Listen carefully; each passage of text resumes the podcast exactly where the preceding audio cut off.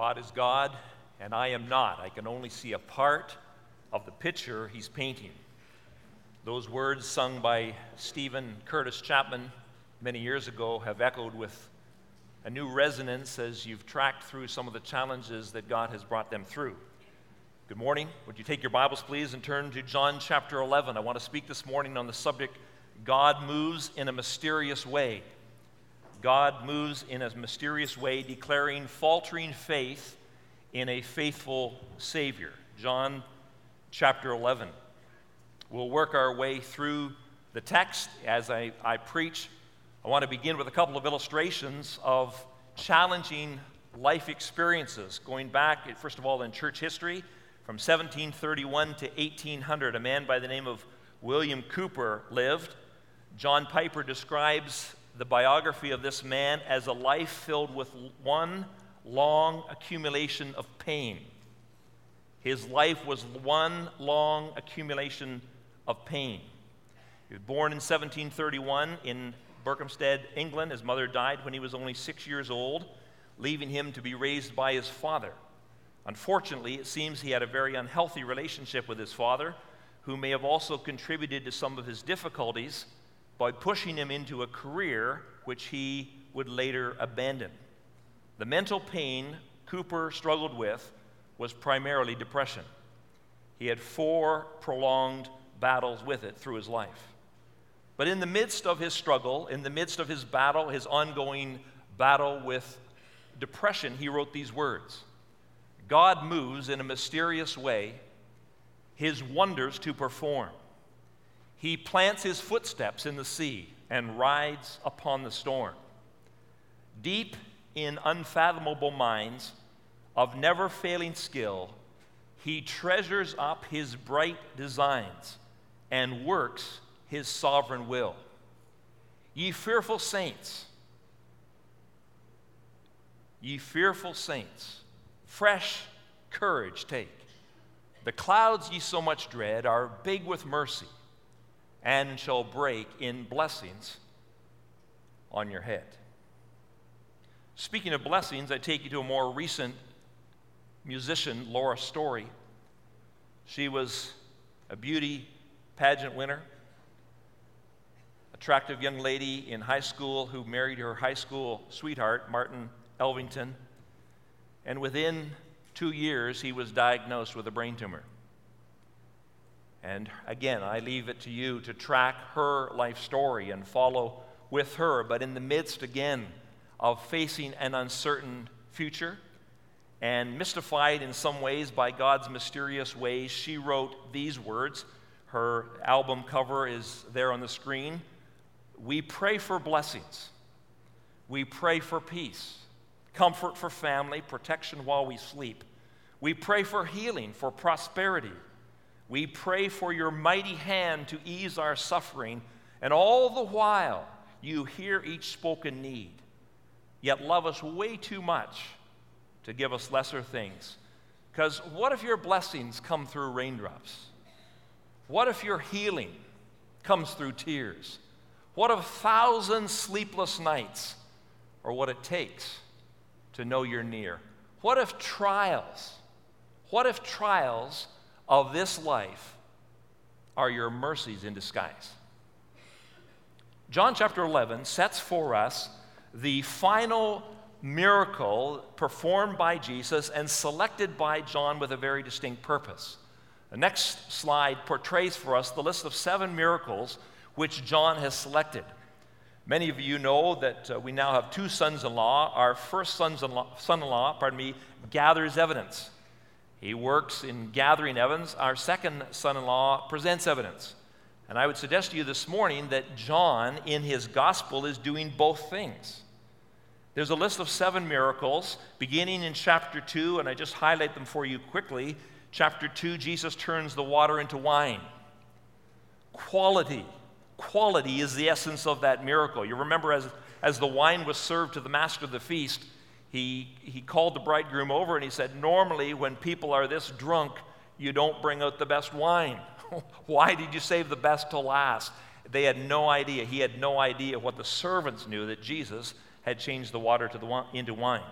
And then in chapter 4, Jesus is back in Cana, and this man, this nobleman comes, this stranger comes, pleading with him for a sick child. And without even leaving his location, because distance is nothing to Christ. He doesn't have to be there in order to perform the miracle, and he heals the nobleman's son. Then the lame man at the pool, the man for 38 years by the pool of Bethesda. And Jesus finds him there lying beside the pool, and he asks him a very unusual question. He says to him, Do you want to get well? Do you want to get well? 38 years with the same condition. And the man expresses to him, Faith, I have no one to help me. And, and Jesus performs a miracle. Uh, time. Time is no issue to God. God can change time perspective. God can shorten the time. God can ter- uh, remarkably uh, accomplish all that he desires in the time he chooses. Then in chapter 6, the feeding of the 5,000. Not only 5,000, 5,000 men plus women and children. Quantity is no issue.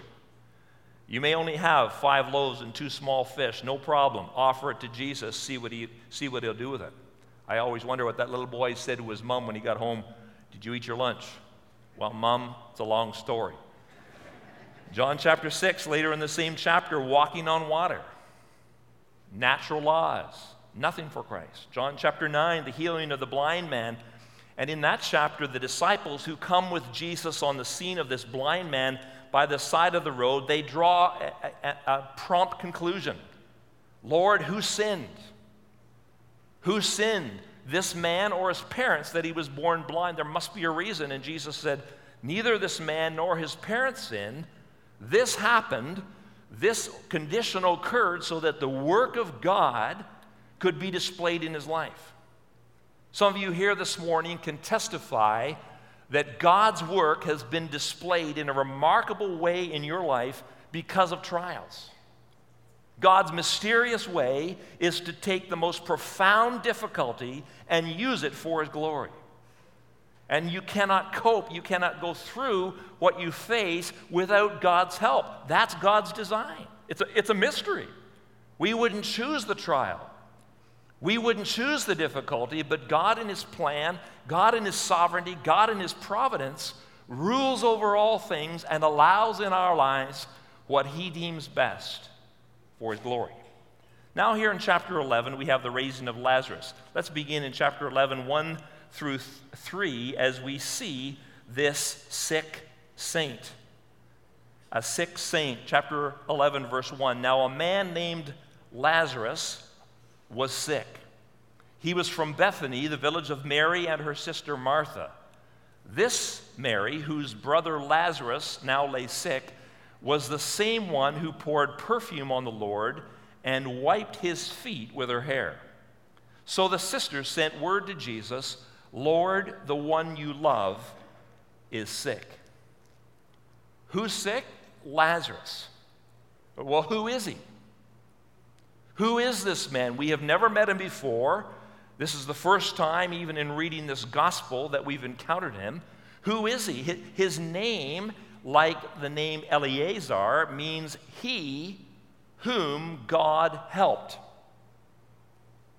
What a great name he whom God helped. At birth, at birth, his parents selected the name, a name with meaning. He whom God helped. God helped Lazarus on many occasions, and this is but one of them.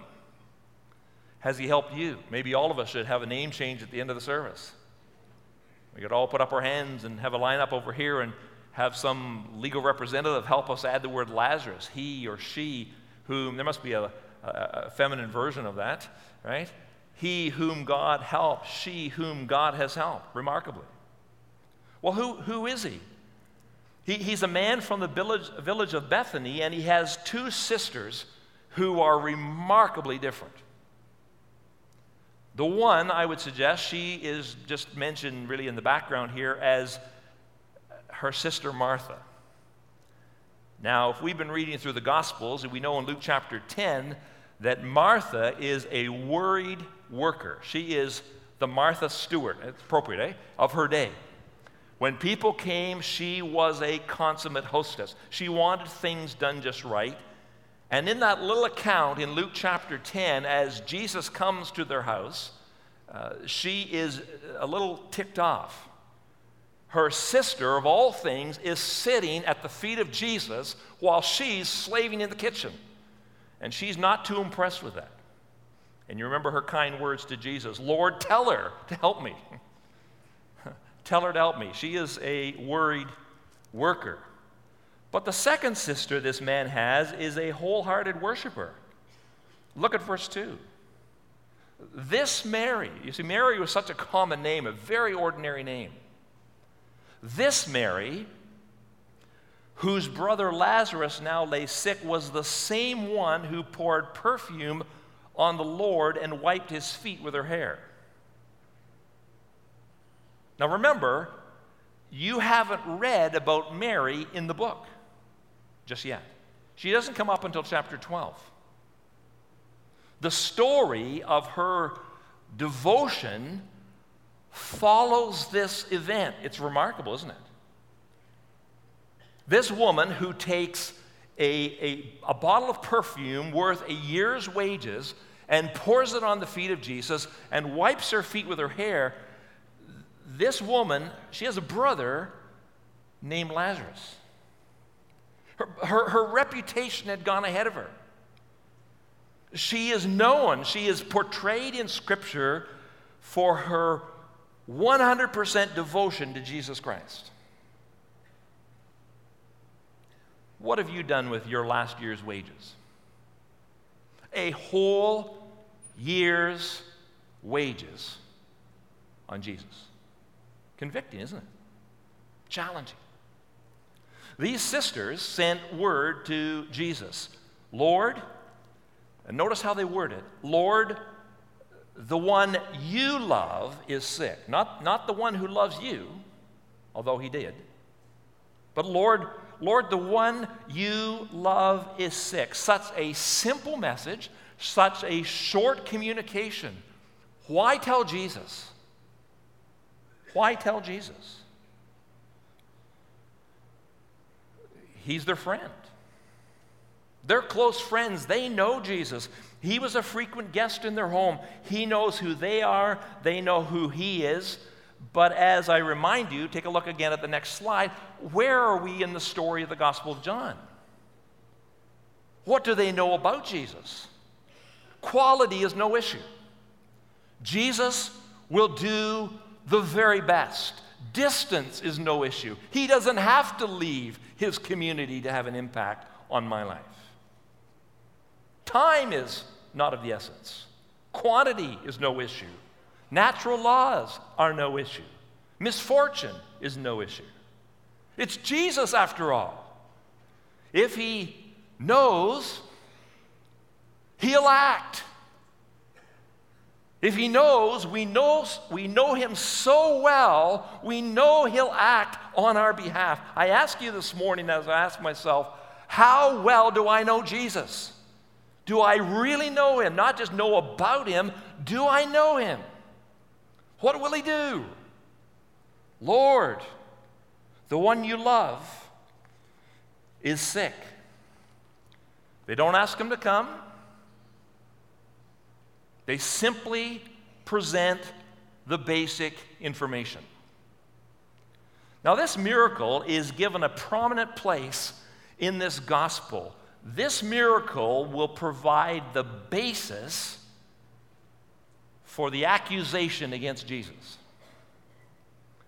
Jesus will have such an impact on people and on crowds that his enemies will take offense at him. This miracle will drive them from Christ, while his followers will be driven to him. Isn't that remarkable?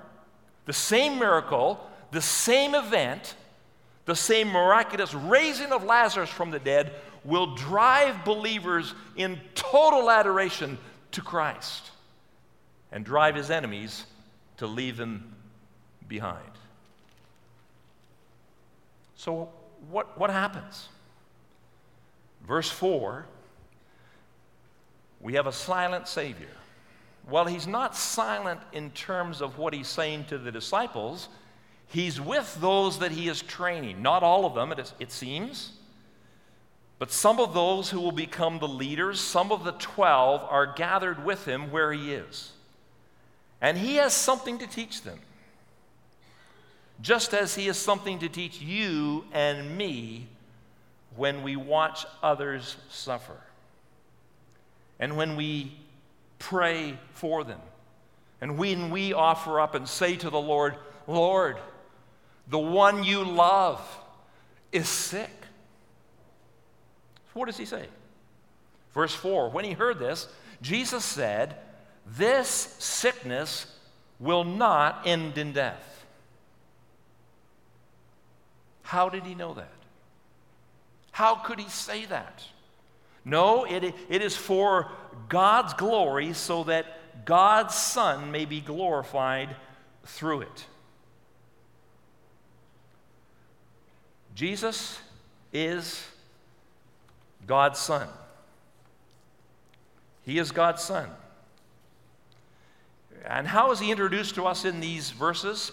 As Jesus, again, common name. As Lord, some scholars suggest that the first time the sisters send the message, it's simply a term of respect. It's not that he is their Lord, it's simply a polite, as we would say, Sir, the one you love is sick. He's a rabbi, he's a teacher.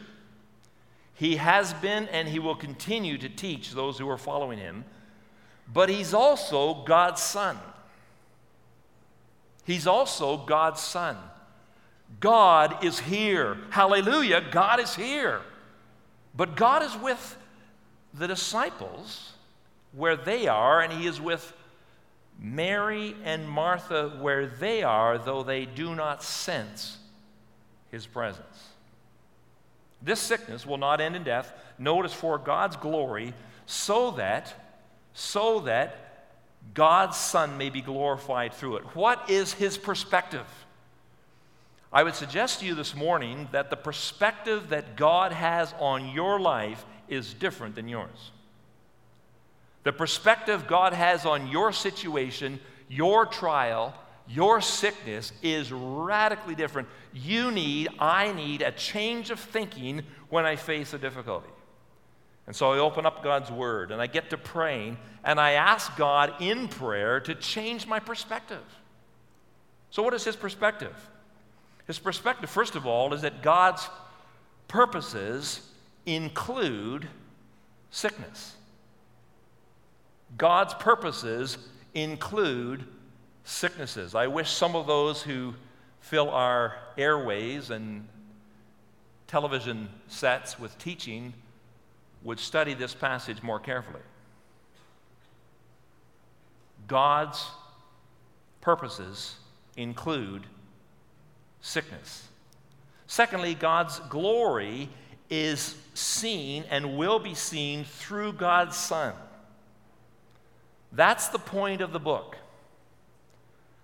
In the beginning was the Word, and the Word was with God, and the Word was God. That's how the book opens. John 1 1. John 1 14 says, And the Word became human. The Word, the eternal Word of God, took on human likeness. It's a miracle. It's amazing. That's what we celebrate at Christmas. The Word became flesh and He pitched His tent among us, and we saw His glory. The, the glory in the Old Testament was veiled, it was hidden. There were layers and layers of curtains keeping people from seeing God's glory. But as you come into the new covenant, and God, Emmanuel, who is God with us, pitches his tent with us, we get to see him. We see his glory. So here's another occasion for God's glory. God's glory will be seen through this sickness. Has it been seen in your life through sickness? God's Son may be glorified. Oh, that's what we pray. We pray a lot of things when we pray for sick relatives and sick fam- family and sick friends, don't we? But let's pray this. Pray that God's glory will be seen. Pray that God's Son will be glorified through it and in it. That's biblical praying.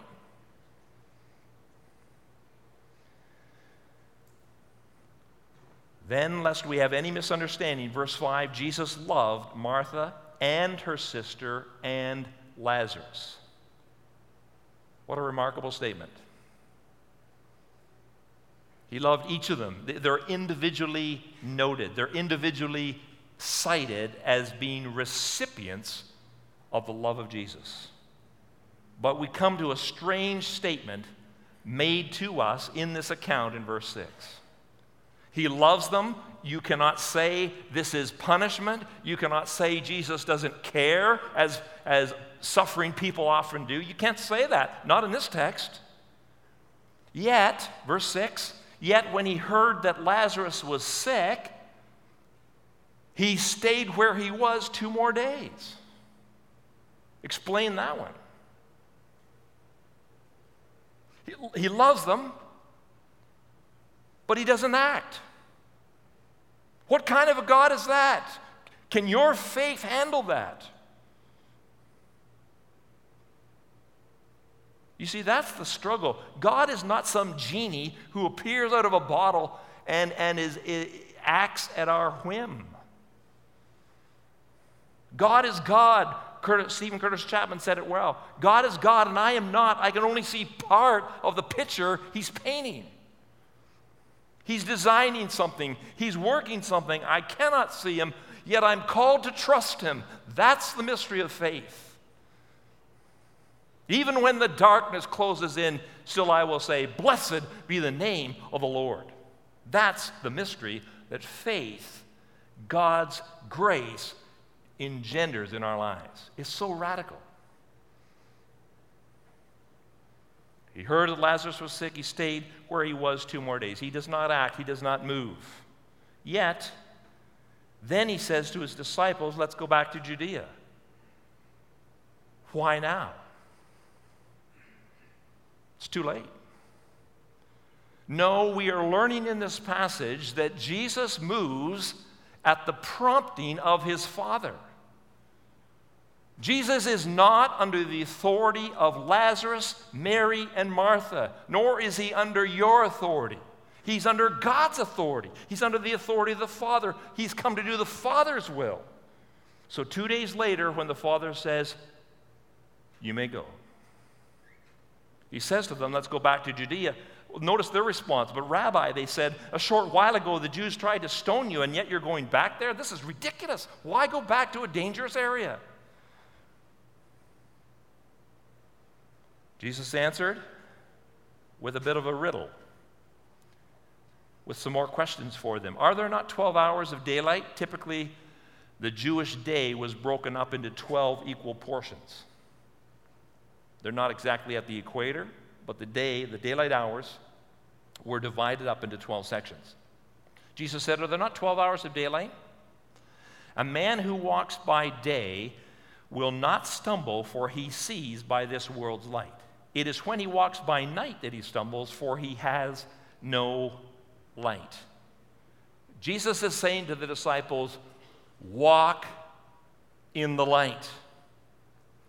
Walk in the light God gives you. Walk in the light God provides. God calls you and God calls me in the dark times to walk in the light. Let God, as it were, shine His perspective bring His light, shine His light on your situation. Your word, the psalmist said, Your word is a, a lamp to my feet and a light to my path. The, the, the challenge is God may only give you enough light to take one step. Now, I'm a planner. Anybody a planner? okay? And the others are agitated by those who us who are. All right, That's, that covers everybody. And when you're pl- you like to be in charge, you like to know where you're going, don't you? You like to know the destination. You like to know how your day is going to work out. What's, what's going to happen this week? What's going to happen this month? Have you ever had God change your plans? Anybody not had God change your plans? You just wait. Okay? That's life. That's the way a sovereign God works his plan. Walk in the light. After this, he said to them, he went on to tell them, Our friend Lazarus, verse 11, has fallen asleep, but I am going there to wake him up. Huh, the disciples said, Well, if he's, he's just resting, of course, rest is good when you're ill, no problem. If he sleeps, he'll get better. This can't be that serious. Jesus had been speaking of his death. But his disciples thought he meant natural sleep, so then he had to tell them plainly Has God ever had to speak to you plainly? I'm talking to you. God, when God starts talking to you and speaks plainly, you get it. Or he'll keep talking. He'll keep speaking until you understand what he is saying to you. So he tells them plainly Lazarus is dead. And again, here's the mystery in the text. Here's the mysterious ways reflected by William Cowper, picked up by Laura Story. Here's the mysterious way. And for your sake, I am glad I was not there so that you may believe. Well, let us go to him. What's the mysterious truth? God's absence is advantageous. Really? When God doesn't act, when Jesus doesn't come, that's for our benefit? Explain that one. What, what, kind of a testimony am I going to have to my neighbors or to my friends or to my family who are watching me. Perhaps I'm the only believer. Some of you here today are the only believer in your family.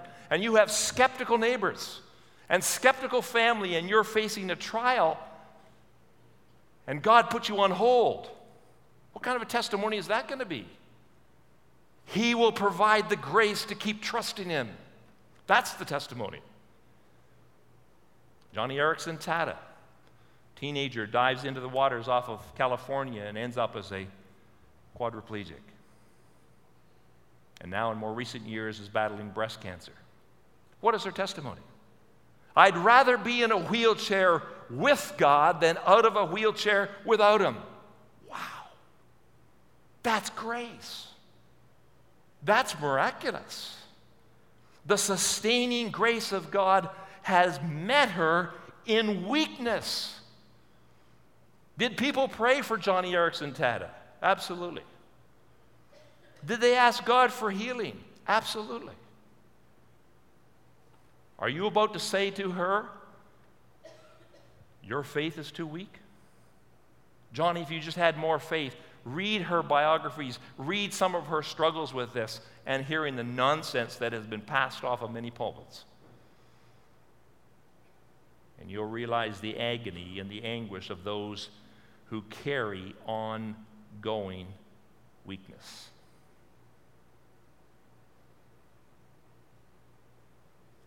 I'm glad I was not there. Jesus said that. So, what happens? How are we going to move this forward? We have a sick saint, we have a silent Savior. What's the strategy? What strategy will Jesus act on? What will he do in terms of his engagement, in terms of moving everyone forward? Everyone has to learn something. Martha has to learn something. Lazarus has to learn something. Mary needs to learn. The disciples need to learn. People living in Oshawa in 2014 need to learn from this. So, what does he do? Well, before we look at that, notice Thomas who is sort of getting it, says to the rest of the disciples in verse 16, Let us also go that we may die with him. Let's all go and die with Jesus. Now, I don't think Thomas was, had the gift of encouragement. I, I may have misread the text. I think he was a bit, I call him sort of an Eeyore disciple. You know Eeyore, the character in Winnie the Pooh? You know, it's a nice day, but it might be raining later. You know, he's never happy. Thomas may be like that, but there's a bit of courage here they're going back into a risky area. They're going back to face the enemies of Jesus. We're not sure. We're just left, and Thomas is, as it were, set aside until he encounters the risen Christ. at the end of the gospel. What a remarkable encounter that is. But we won't look at that today. So, verse 17 Jesus now has begun his trip. He's back into the area. And on his arrival, verse 17, he found that Lazarus had already been in the tomb for four days. Now, the Jewish rabbis taught that the spirit of a person hovered over their body for three days. So the fourth day meant for sure he was dead. There is no doubt. This is not resuscitation. This is not a simple, well, Lazarus fainted and Jesus is, is, is uh, waking him up out of, a, out, out of faint or helping him through that. He is dead. Bethany was less than two miles from Jerusalem, and many Jews, many Jews had come to Martha and Mary to comfort them in the loss of their brother. They are surrounded by mourners. Typically, the first three or four days were the most intense. The mourning period, the grieving period, lasted a month. If you had means, if you had wealth, you would hire professional mourners to grieve with you, to demonstrate the weight of sorrow. They are there, they carry this burden with Martha and Mary, but what can they do? Except sympathize, which is important, which is necessary. But they're sighted, they are there, they are watching. Will they trust Christ? Let's see. When Martha heard that Jesus was coming, verse 20, she went out to meet him, but Mary stayed at home. So typical, isn't it? Martha can't sit still. She has to go out. Jesus hasn't even arrived. And she's said, Jesus, I need to talk to you. Martha, Mary said, I'll, I'll just wait, thanks. Totally different personality. Listen, we handle grief, we handle trials differently, don't we? We don't all cope the same way. When she heard that Jesus was coming, she went out to meet him. She has a few words for Jesus. I would say choice words. Lord, Martha said to Jesus, if you'd been here, my brother would not have died, but, but I know that even now God will give you whatever you ask. How do you read that? Is she chastising Jesus? Is she correcting Jesus?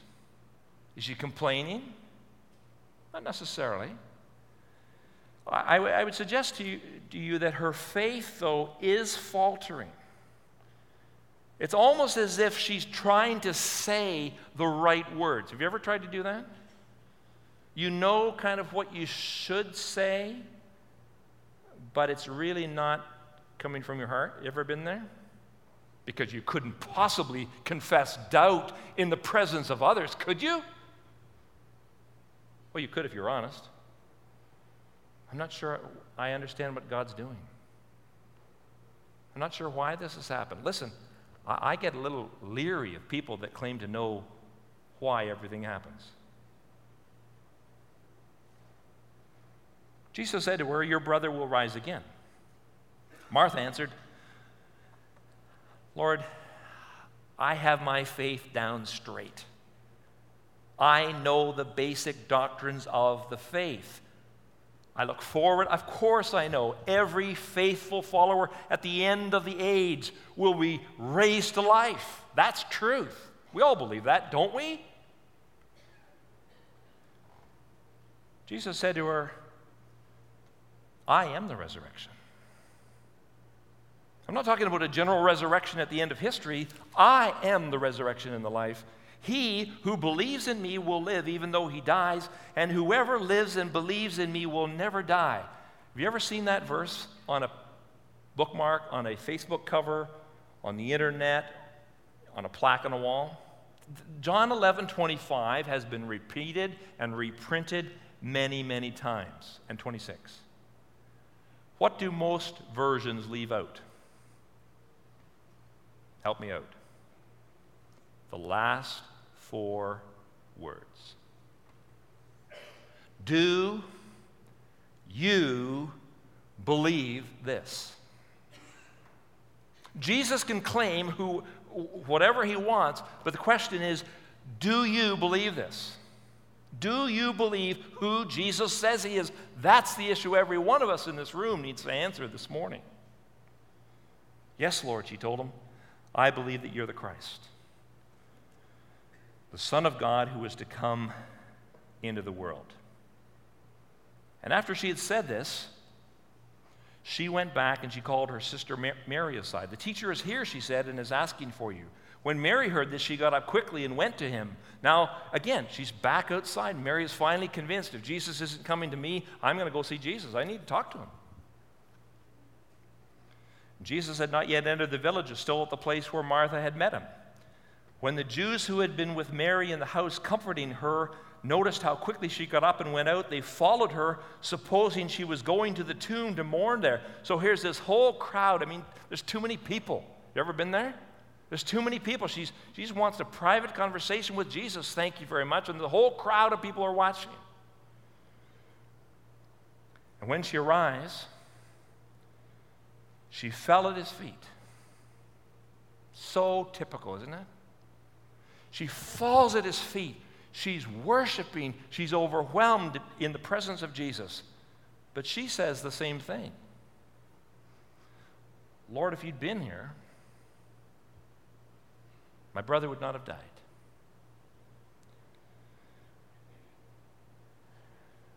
When Jesus saw her weeping, and the Jews who had also come with her also weeping, he was deeply moved in spirit and troubled. What is bothering him? What is agitating Jesus? The fact that everybody's crying? No, it's the impact of sin, it's the impact of disease. Why, do, why are we in this mess? It's because Adam sinned and death came into the world, and the weight of that, which he will carry to the cross, is settling on his heart. Oh, the anguish of sin. Listen, what has it done in your family? What has sin done to your life, done to your marriage, done to your relationships? He was deeply moved and troubled. He doesn't, he doesn't even acknowledge, as it were, Mary's comment. Where have you laid him? Come and see, Lord, they replied. One translation says, verse 35, Jesus burst into tears. The wages of sin is death. Why is there death? Because of sin, because of disobedience. Now, people misunderstand his tears, as they often misunderstand ours. Verse 36 Then the Jews said, See how he loved him. But some of them said, a little cynical, a little skeptical, well, could, could it not he who, who opened the eyes of the blind man have kept this man from dying? This is his friend. If he can't help his friend, who can he help? Cynics. Religious cynics. They know everything, don't they? They know more than Jesus. They know more than God. Jesus, once more deeply moved, came to the tomb. It was a cave with a stone laid across the entrance. Take away the stone, he said.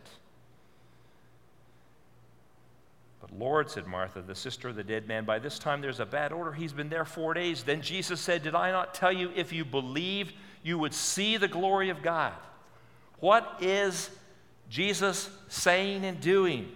through these verses. First of all, he's comforting quickly, he's comforting the sorrowing with truth. He does not say, I know how you feel. He speaks truth into the lives of grieving people. He's, he, listen, if you allow him to, if you will listen, if you will heed the warning and challenge of our worship team this morning, be still and know that I am God. Be still. Okay, Martha, be still and know that I am God. Listen to what he's saying. What is God trying to teach you? Well, that's one of our lessons and challenges as a family during these days. As we walked in recent weeks with Andrew and his diagnosed brain tumor and tracked with him his request that uh, he and Jane wouldn't waste what God's trying to teach them. That's our prayer. What, Lord, what are you trying to say to us? What are we not understanding? How can we trust you? My faith is not strong. My faith is faltering, but my faltering faith is in a faithful Savior. That's the issue. It's not how much faith I have. You, you could have faith as a grain of mustard seed. How much faith is that? Can you see it? If you have faith as a grain of mustard seed, that's, Jesus said, it's where your faith is located. Where's your faith resting? Has it found a resting place, not in device or creed? I trust the ever living one. His wounds for me shall plead. I need no other argument. I need no other plea. It is enough. It's enough that Jesus died and that he died for me. So when I, when I go through the trials, I turn my attention again to the cross. I see, I don't doubt God's love because I know He declared His love for me in that while I was still a sinner, Christ died for me. That's good news. So let's move this on as we close. What's He doing? Comforting the sorrowing of the truth. He's claiming victory Himself with the truth. I am the resurrection and the life. He, he's in charge of what happens. In Revelation chapter 1, he says, I am he who lives and was dead, and behold, I am alive evermore, and I hold the keys. Put your hand in the hand of the one who holds the keys for the future. That's faith. That's trust. And he calls for faith in the truth. Do you believe this? We'll come to that later on. So they took away the stone. Here they are. The crowd of mourners are here. Mary is here. And now they've moved over to the scene by the tomb. And they're about to roll back the stone.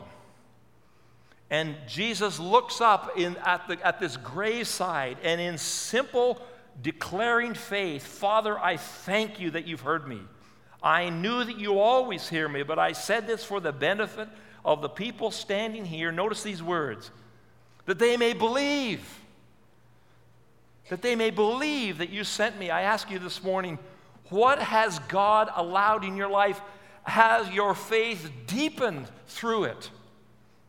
Do you believe more in Christ because of what He's allowed? Through it all, through it all, I've learned to trust in Jesus. I've learned to trust in God. Is that your testimony? Someone might say, Amen. When he said this, Jesus called in a loud voice, Lazarus, come out. Why? Because he is Lord, he has conquered.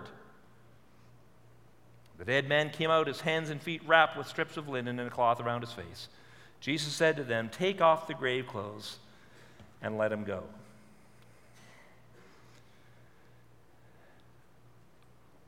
What faith strengthening exercises is God calling you today?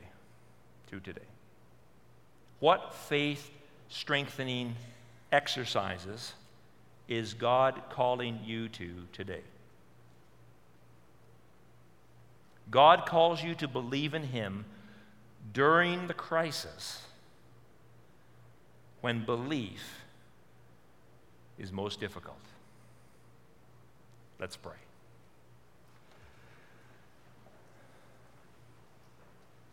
Father in heaven, your word confirms what we each know through life experience. God moves in a mysterious way, his wonders to perform. We dare to say thank you, God, for what you have allowed. And we pray that you would grant us grace Grant us the ability to trust you in the darkness. Thank you for the light of your word, which you've provided for us. As we sing in response and declare our faith, I ask that you would stir up in our hearts a fresh love devotion to Jesus Christ. I pray that you would minister your comfort to those who this day are finding it difficult to go forward. Encourage them, Remind them that you alone are God, that Jesus Christ is Lord, and that what is being allowed in their lives is an evidence of grace and love, despite the pain. So guide us in our response now. We ask in Jesus' name. Amen.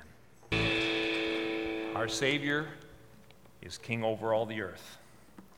In April, as many of you know, we began a journey with our son in law as God moved in his life in a mysterious way.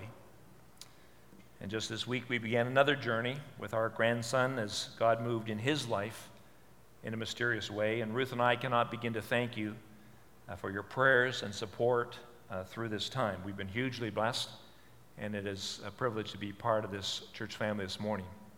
But I know we're not the only ones.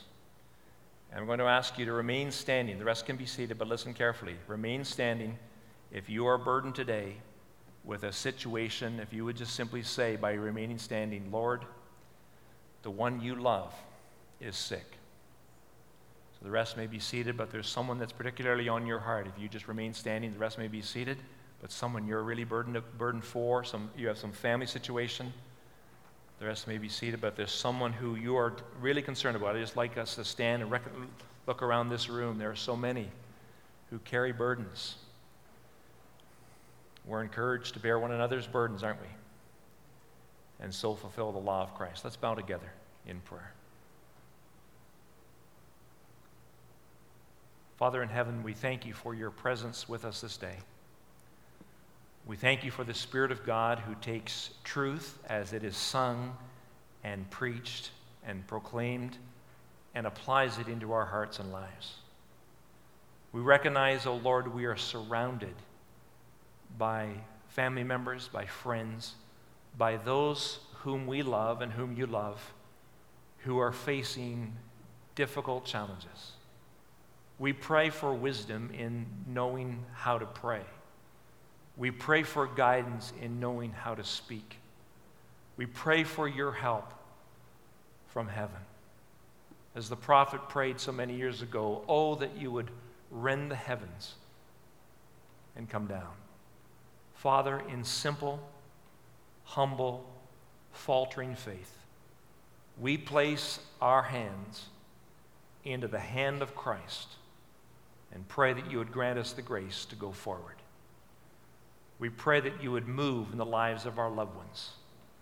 Lord, many of these situations are not for a day or two, but have been long lasting. But we thank you that your grace is sufficient. Your strength is made perfect through weakness. Minister in a mighty way. Bring glory to your name as you've promised. Glorify your Son, Jesus Christ as we turn to Him, we thank you that He is the resurrection and life. Whoever believes in Him, even though he dies, yet shall he live. And whoever lives and believes in Him will never die. Lord, we believe this. We thank you for our Savior, our only hope, our Redeemer, in whose name we pray. Amen.